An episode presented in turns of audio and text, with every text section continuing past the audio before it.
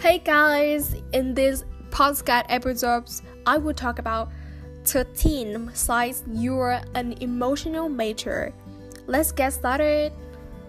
So, number one, you realize that most of the bad behavior of other people really comes down to fear and anxiety, rather than as it is gener- generally easier to presume nastiness or idiocy. You loosen your hold on self-righteousness and stop thinking of the words as regulated by either monster or force. It makes things less black and white first, uh, but in time a great deal more interesting.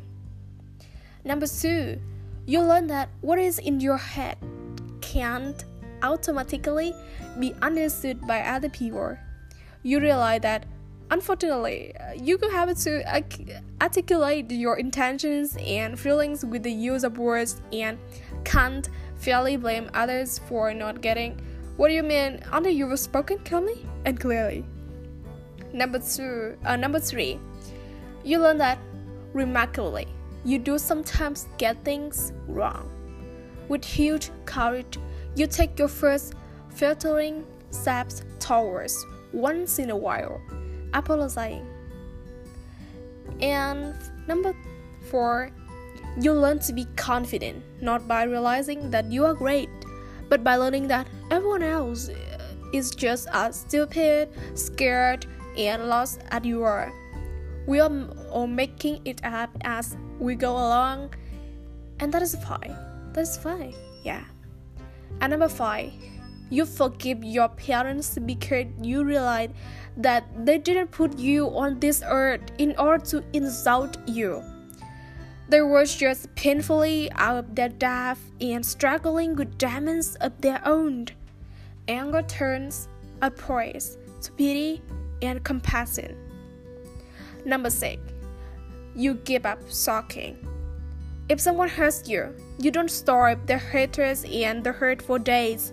You remember you will be dead soon. You don't expect others to know what's wrong. You tell them straight, and if they get it, you forgive them. And if they don't, in a different way, you forgive them too. And number seven, you realize, you realize that because life is so very short, it's extremely important that you do try to say what you really mean. Focus on what you really want and tell those who care about that they matter immensely to you and probably and probably every day.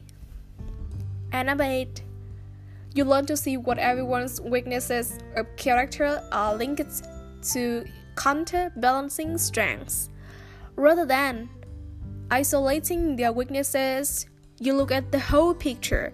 Yeah, someone is a rather pedantic, but they are also beautifully precise and a rock at times of tomorrow.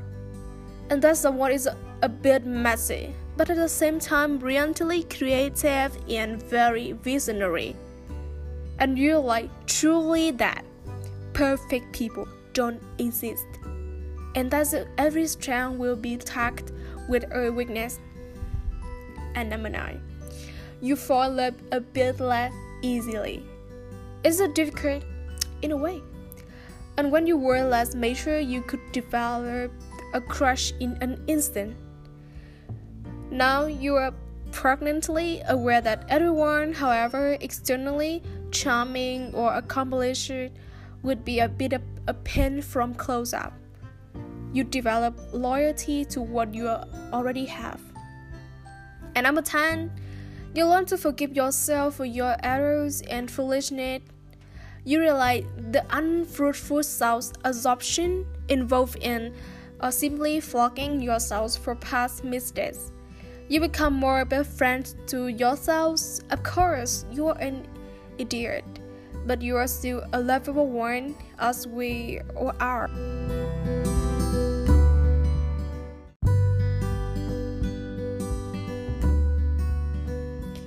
Number 11 you cease to put much hope in grand plans for the kinds of happiness you expect can last for years, and you celebrated the little things that go well and you realize that satisfaction comes in increments of minutes, and you are delighted if one day passes by without too much bother, and you take a greater interest in flowers and in the evening sky, and you develop a taste for small pleasures.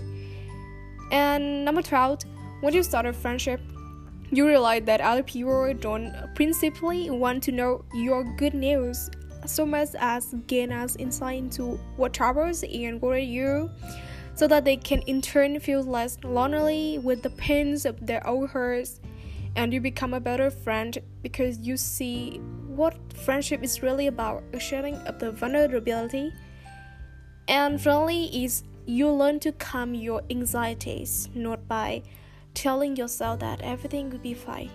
In many areas, it won't, and you build up a, a capacity to think that even where things go wrong, they are broadly survivable, and you realize that there's the only way up plan B, that the world is broad and a few kindly souls are only to be far and that the most horrid things are, in the end, endurable. And the final size had also ended this episode, and see you guys in the English version podcast next times. Goodbye.